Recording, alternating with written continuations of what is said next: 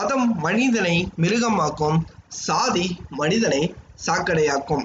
இது தந்தை பெரியார் சொன்னதுங்க. வணக்கம் மக்கள்ஸ் நான் உங்க அரவிந்த் இது உங்க ஷார்ட்காஸ்ட் இன்னைக்கு நம்ம பார்க்க போற டாபிக் என்னன்னா நவீன காலத்துல சாதி கொடுமைகள் தீண்டாமை கொடுமைகள் எப்படி இருக்கு அப்படின்னு சொல்லிட்டு நம்ம டிஸ்கஸ் பண்ண போறோம். இது ஒரு பெரிய டாபிக். இருந்தாலும் இதை எனக்கு தெரிஞ்ச அளவுக்கு சுருக்கி உங்களுக்கு சொல்லலாம்னு இந்த டாப்பிக்கை ஆரம்பிச்சிருக்கோம். ஸோ ரீசெண்டாக நம்மளோட எழுபத்தி நான்காவது சுதந்திர தினத்தை வந்து நம்ம கொண்டாடிட்டு இருக்கோம். ஸோ இந்த நவீன காலத்தில் எவ்வளவோ டெக்னாலஜிகள் மாறிடுச்சு எவ்வளவோ நம்ம முன்னேறிட்டோம். ஆனாலும் இன்னும் சில இடத்துல இந்த சாதிய கொடுமைகள் நம்ம கால்களை வந்து கட்டி கொண்டு தான் இருக்கு. அதற்கு ஒரு எடுத்துக்காட்டாக திருவள்ளூர்ல ஆத்துப்பாக்கம் அந்த ஊராட்சியில வந்து அமிர்தம்மாள் அப்படின்னு சொல்றவங்க ஊராட்சி தலைவர் அவங்க வந்து பட்டியல் இனத்தவர்னால அவங்கள கொடி ஏற்ற விடாம அங்க இருக்கிற மாவட்ட செயலாளர் வந்து அவங்கள வந்து தடுத்திருக்காங்க. இவங்க அதை சோர்வா எடுத்துக்காம தன்னோட உரிமையை காப்பாற்றணும் இந்த நியூஸ் கலெக்டருக்கு போய் அவங்க மேல கம்ப்ளைண்ட் அதாவது அந்த செயலாளர் மேல கம்ப்ளைண்ட் எடுத்து இவங்க ஆகஸ்ட் இருபது அதே இடத்துல கொடி ஏத்துனாங்க. அவங்க ஏத்துனது கொடியை மட்டும் இல்ல அவங்க சமுதாய மக்களோட மானத்தையும் உயர்த்தி கட்டியிருக்காங்க. பீசாதி முட்டாளுங்க சாப்பிட்டுமே. என்ன குறைஞ்சு போச்சுப்ப உங்களுக்கு பிடிக்காது எங்க ஜாதியா இல்ல எங்க குடும்பமா?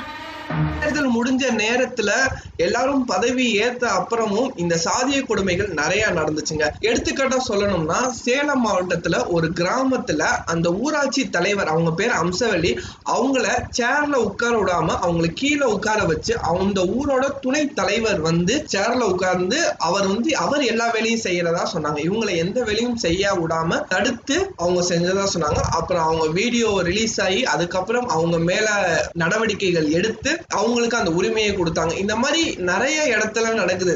நிறைய இடத்துல இது வந்து பதிவு செய்யப்படாமல் குற்றமாகவே வந்து இருந்து விடுகிறது. இது ஜாதி பிரச்சனையா இல்ல அரசியலா? கழுத ரெண்டும் தான். இன்னைக்கு சாதி இல்லாத அரசியலும் கிடையாது. அரசியல் இல்லாத சாதி சாண்டியும் கிடையாது. இந்த லாக்டவுன்ல நாற்பது சதவீதத்துக்கு மேல இந்த சாதிய கொடுமைகள்னால அவதிப்படுறவங்க நிறைய கம்ப்ளைண்ட் வந்து பதிவாயிருக்கு.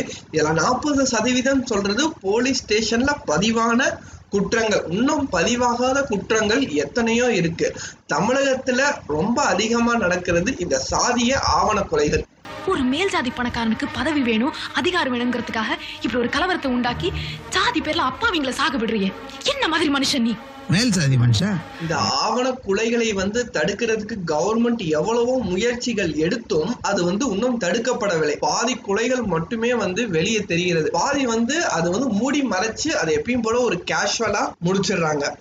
இப்ப நிறுத்த போறீங்களா இல்லையா? நிறுத்த மாட்டேன் ஸோ இந்த மாதிரி நிறைய குற்றங்கள் வந்து நடந்துகிட்டே தான் இருக்கு. அதுக்கு எடுத்துக்காட்டா சொல்லணும்னா திருவண்ணாமலை மாவட்டத்துல ஒரு கிராமத்துல சுதாகர் அப்படின்னு சொல்ற ஒரு இளைஞன் வந்து வேற ஒரு சாதிய பெண்ணை காதலிச்சனால அந்த பையனை வந்து வெட்டி கொண்டாங்க. அதே மாதிரி அதே திருவண்ணாமலை மாவட்டத்துல செங்கம் அப்படின்னு சொல்ற இடத்துல வந்து ஒரு பையன் வந்து அம்பேத்கர் டிஷர்ட் போட்டிருக்கனால அவனோட ஹையர் காஸ்ட் அதாவது உயர் ஜாதியினர் வந்து அவனை அடிச்சு வந்து இது பண்ணியிருக்காங்க. இந்த சாதிங்கிறது ரத்தத்திலே ஊறி போச்சு நீ அது மாறாது. மதம் அப்படின்னு சொல்றது வந்து நம்பிக்கையால் பிரிக்கப்பட்டதுன்னு நீங்க சொன்னீங்கன்னா ஜாதி முழுக்க முழுக்க மனிதனின் சுயநலத்துக்காக பிரிக்கப்பட்டது. தர்மங்கள் சொல்ற மாதிரி பிரம்மனின் தலையிலிருந்து பிறக்கிறவன் பிராமணன் நெஞ்சில இருந்து பிறக்கிறவன் சத்திரியன் தொப்புல இருந்து பிறக்கிறவன் வைஷ்ணவன் கால்ல இருந்து பிறக்கிறவன் சூத்திரன் அப்படின்னு சொல்லிட்டு எந்த ஒரு கடவுளும் சொன்னதில்ல. நாம் பிறப்பால் பிறக்கிறது எல்லாமே ஒரே மாதிரி தான் பிரிக்கப்படுகிறோம். பிறந்த அப்புறம் இந்த ஜாதியினால் மட்டுமே நம்ம வந்து பிரிக்கப்படுகிறோம். மனுசாஸ்திரம் தெரியுமா உனக்கு?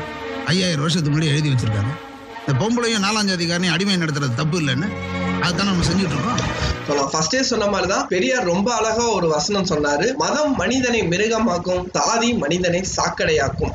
இங்க நமக்கு தெரியாமலே நம்மளே நிறைய இடத்துல வந்து சாக்கடை ஆகிறோம் நிறைய இடத்துல நம்ம வந்து ஜாதி பார்க்கலைன்னு ரொம்ப பெருமையா சொல்லிட்டாலும் ரொம்ப சின்ன சின்ன விஷயத்துல கூட நம்ம ஜாதி பார்த்துக்கிட்டு தான் இருக்கோம். இன்னமும் அது நம்ம ரத்தத்துக்குள்ள இருந்துகிட்டு தான் இருக்கு. நிறைய இடங்கள்ல அது வெளிப்படையா தெரியுது அது பெரிய பிரச்சனையாகுது. ஆனா இன்னமும் நிறைய இடங்கள்ல அது தெரியாம ரொம்ப அமைதியா நடந்து கொண்டே தான் இருக்குது. எங்க தலைமுறையில சாதி செத்து போகும்.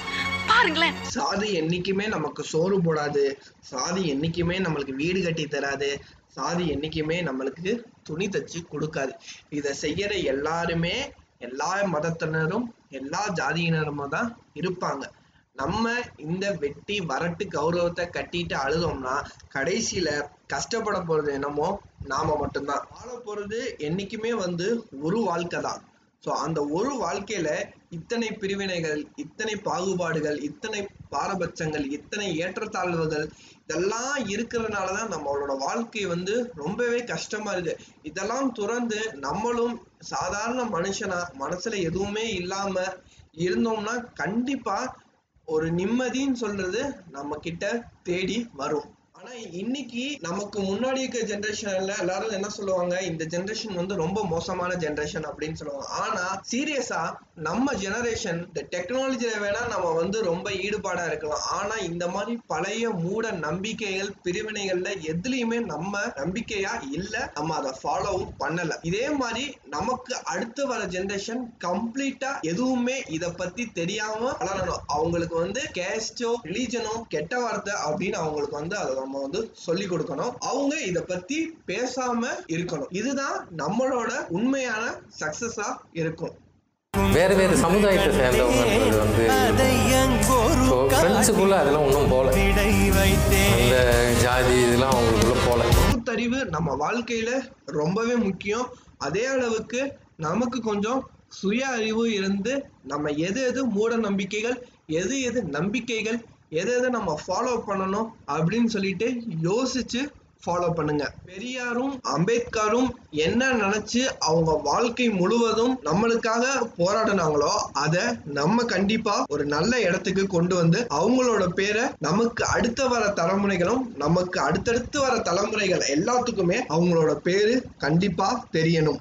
ஸோ நிறைய சினிமேட்டிக் டைலாக் சொல்ற மாதிரி உயர்ந்த ஜாதி தாழ்ந்த ஜாதின்னு எதுவுமே கிடையாது. நம்ம மனுஷன் அதை மட்டும் நம்ம மனசுல நினைச்சு நம்ம வாழ்க்கையை நடத்தினோம்னா வாழ்க்கை ரொம்பவே ஸ்மூத்தா போகும். நமக்கு ஆயிரம் பிரச்சனைகள் இருக்கும். அதுல இதோ ஒரு பிரச்சனையா நம்ம மண்டையில ஏத்துறதோட நமக்கு இருக்கிற பிரச்சனைகளை கவனிச்சுட்டு நம்ம பாட்டு போனோம்னா இது நம்மளை தாக்காது. நம்மளும் ஜாலியா இருக்கலாம்.